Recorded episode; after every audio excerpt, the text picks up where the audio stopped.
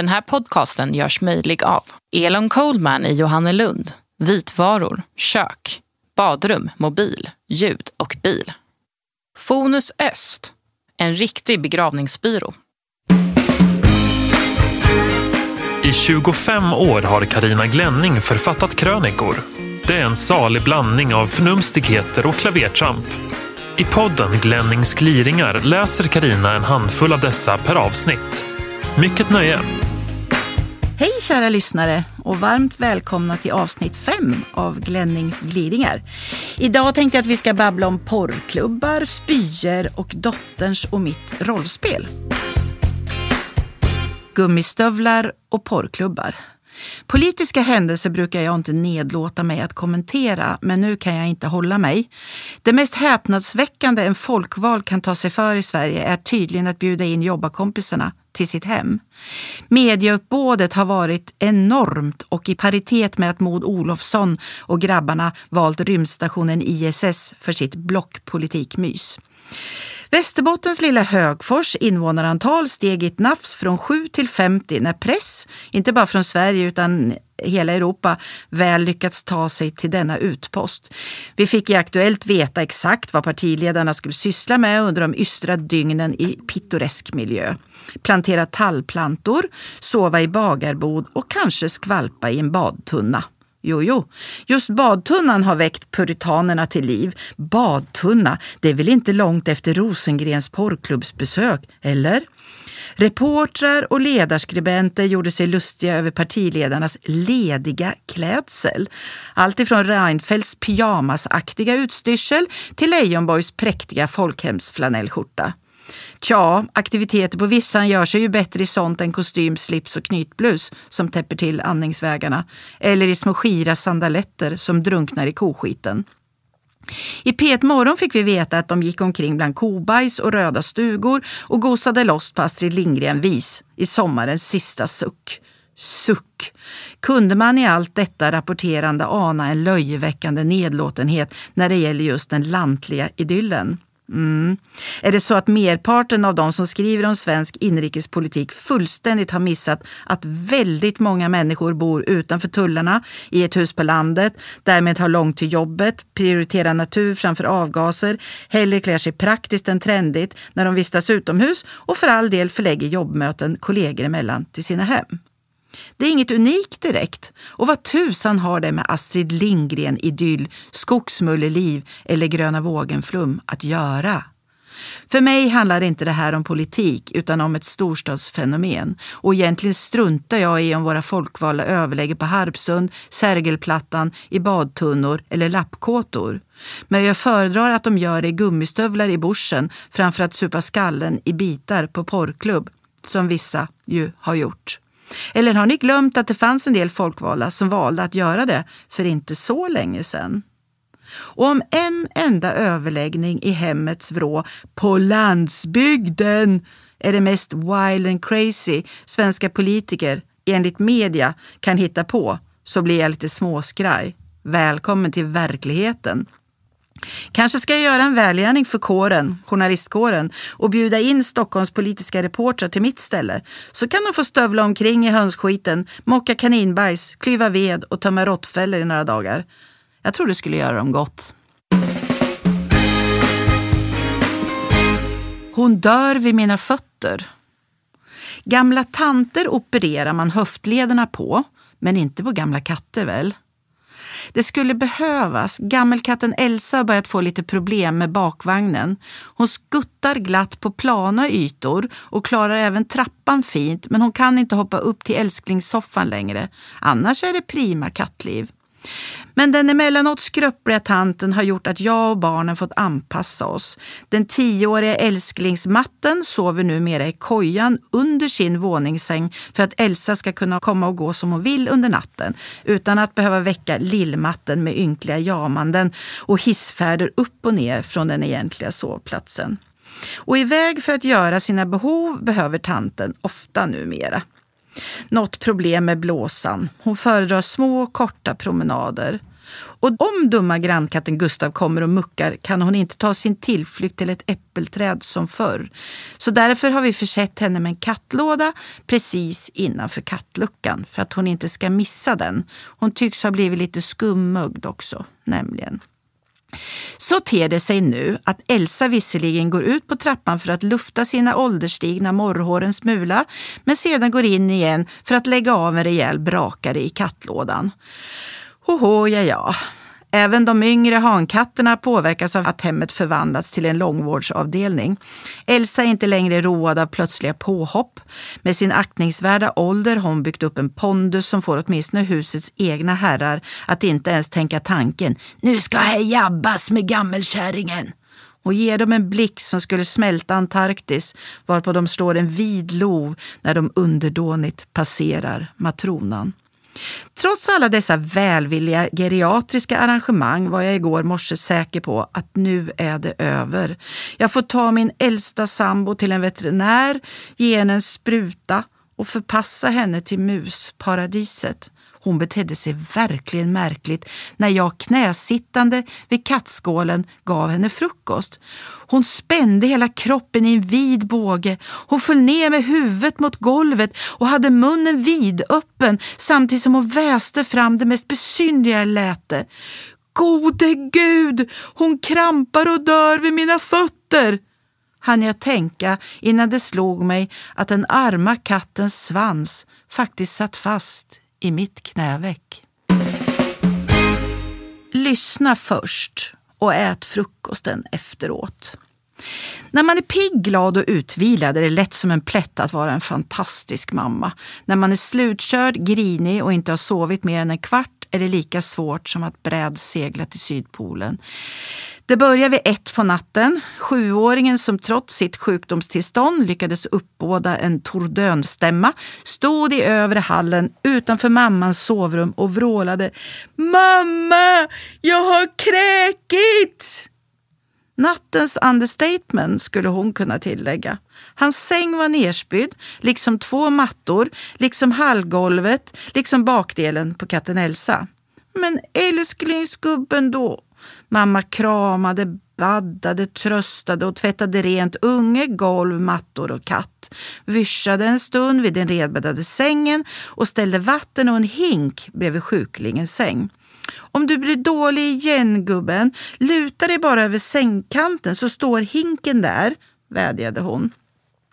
Hon la sig igen och förbannade det faktum att hon skulle missa den jätteroliga jobbkonferensen dagen därpå. Anfäktades därefter av dåligt samvete för att hon var så egotrippad, vred runt i sänghalmen ytterligare någon timme och slocknade sen för att väckas en halvtimme senare var på exakt samma procedur upprepa sig. Hur kan en sån liten kropp innehålla så mycket? Måtte han pricka hinken nästa gång var det sista modern tänkte innan hon försvann in i en koma-liknande sömn. Hon sov som en klubbad sälunge i 17 minuter. Sen stod det en naken sjuåring bredvid hennes säng och gastade. Mamma, jag måste krä... Uah! Varpå han kassadkräktes över mamman, över hela sängen, över en tv, över en klädhög, över... Det stod som en kvast ur barnets mun. Det plaskade på golvet och stänkte på väggarna. Den fantastiska mamman var nu ett vrak. Till den likbleka ungkraken vrålade hon. Ja men förböven unge, du kan inte springa omkring i hela huset medan du kräks. Stanna åtminstone på ett ställe och prova för all del att spy i hinken som omväxling. Nu tar du den här gula plasthinken och så bär du med dig den vart du än går. Hör du det? Och det gjorde han i två dagar. Hinken blev som en liten handväska och förflyttades runt i huset utan att han tycktes reflektera över sin nya accessoar och även sedan han blivit frisk som en nötkärna. Den hemska mamman fick förstås sitt straff, så vist är ju livet inordnat. Hon smittades å det gruvligaste, men hennes kropp valde bakvägen för att bli kvitt bakterierna. Himla orättvist tyckte den friske, sturske och nu förvånansvärt magsjuke informerade sjuåringen. Det är ju bara att du lägger landningspapper i toaletten först så blir livet nästan som vanligt. Mm, bara så ni vet.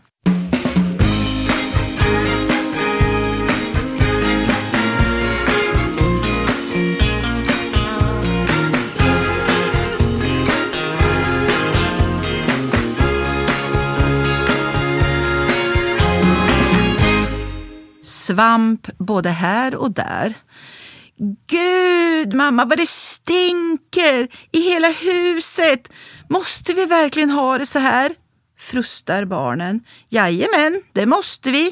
Ett kanonsvampår som detta går jag in i en trattkantarellpsykos och fyller på lagren som om förskräckliga nödår står för dörren. Varje helg som jag inte är i skogen känns förspild. Om det finns så mycket svamp att man kliver på den är det ju synd att inte hova hem så mycket som möjligt. Eftersom jag varje höst hamstrar allt möjligt annat så måste de torkas. Frysarna är redan fulla. Köket är belamrat av myggfönster vilande på stolsryggar och ved en katt eller människa som rör sig oförsiktigt. Mycelen ligger tät i luften. Överallt kryper små förflyttade och förvirrade insekter och på golvet är det snart lika barrigt som i skogen. En sömndrucken morgon gav jag upp ett iltjut när jag mötte katten Astor med vad som såg ut att vara en mus i munnen. Men det var en torkad trattkantarell som fastnat i morrhåren. Klippta med sax redan i skogen var det tänkt att de inte skulle behöva rensas alls här hemma, men planen gick i stöpet. Jag blir så ivrig i skogen och både litevis med barr, allehanda kryp och kottar får följa med hem, om jag tar mig hem. Helggubben och jag går ideligen vilse. I helgen kunde till sist en jägare lotsa oss rätt. Varsin plåtbit insydd i nackskinnet och spårning via GPS är nog enda lösningen. Med snålvattnet rinnande och drömmar om trattsoppa med portvin och ädelost småpysslar jag i köket. Drar jag isär svamparna och fluffar till dem. Kan de torktumlas tror ni? Då dyker ett svampminne av en helt annan karaktär upp i skallen. Vi var i Paris och hade drabbats av underlivssvamp av vattnet på det sjaviga hotellet, trodde vi. Efter verkningslösa huskurer med naturell yoghurt som hade surnat fram på morgonkvisten fanns ingen annan lösning än att uppsöka ett apotek och komma över något riktigt medicament. Viss språkförbistring uppstod inför besöket på det franska apoteket. För vad tusan säger man? Hello? We need help? Uh, we got mushrooms between our legs. Ah, det engelska ordet för den typen av svamp är thrush i den händelse någon läsare kan få användning av det. Eller också njuter ni bara av den här soppan. Två liter färska trattisar, en liter svampbuljong, två deciliter grädde, två deciliter crème fraîche, en trekant kvibille blå, tre matskedar tomatpuré, en deciliter sherry eller portvin, salt och peppar. Ah, skogsmagi. Förebyggande rollspel? Hmm. Jävla kärring! Jag är så trött på ditt gnäll och så trött på dig så jag kan spy. Gud vad det ska bli skönt att flytta hemifrån. Skriker min tioåriga dotter. Hennes blick är rasande. Det spottar och fräser om hennes mun och jag är lika arg. Hörru du du! Du använder inte den tonen till mig en gång till. Och tro jag håller med. Det ska bli otroligt skönt när du flyttar hemifrån. Kallar du mig kärring en gång till så får du en fet smäll. Kärring! Örfilen viner genom luften. Dottern rusar ut och smäller igen dörren med ett brak. En stund senare kommer hon tillbaka. Hej mamma, vad ska vi äta ikväll? Ja, alltså, vi leker rollspel min förstfödda och jag. Det har vi alltid gjort.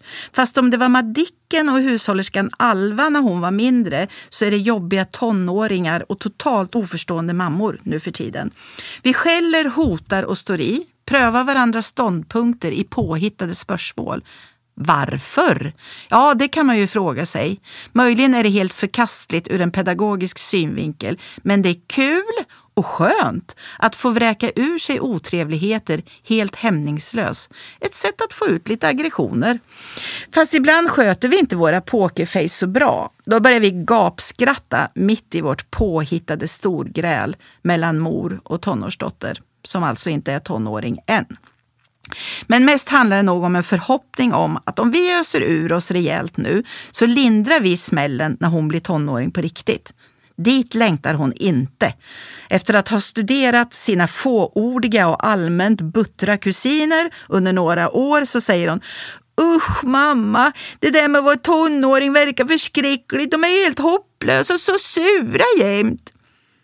På vår årliga maskerad nyligen insåg jag att hon behöver lägga sig i hårdträning för att bli mer trovärdig i sitt rollspelande. Hon var, ivrigt påhejad och sufflerad av sin mor, utklädd till ungdom på glid. Hårdsminkad och iförd trasiga paltor nedklottrade med utrop av typen “Jag skiter i allt, död åt alla vuxna, fuck you all”. Hej gumman, vad ska du föreställa idag på maskeraden? undrade en av de första maskeradgästerna. Det ska du skita i gubbjävel! Följdes av ett blixtsnabbt. Nej förlåt morfar, jag bara skojade. Bergis! Hmm. Man får väl vara tacksam över att hon har ett slags ryggmärgsreflex för hyfsat uppförande. Än så länge.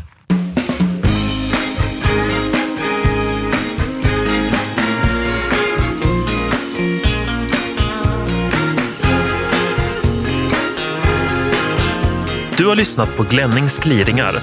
Ansvarig utgivare, Maria Kustvik.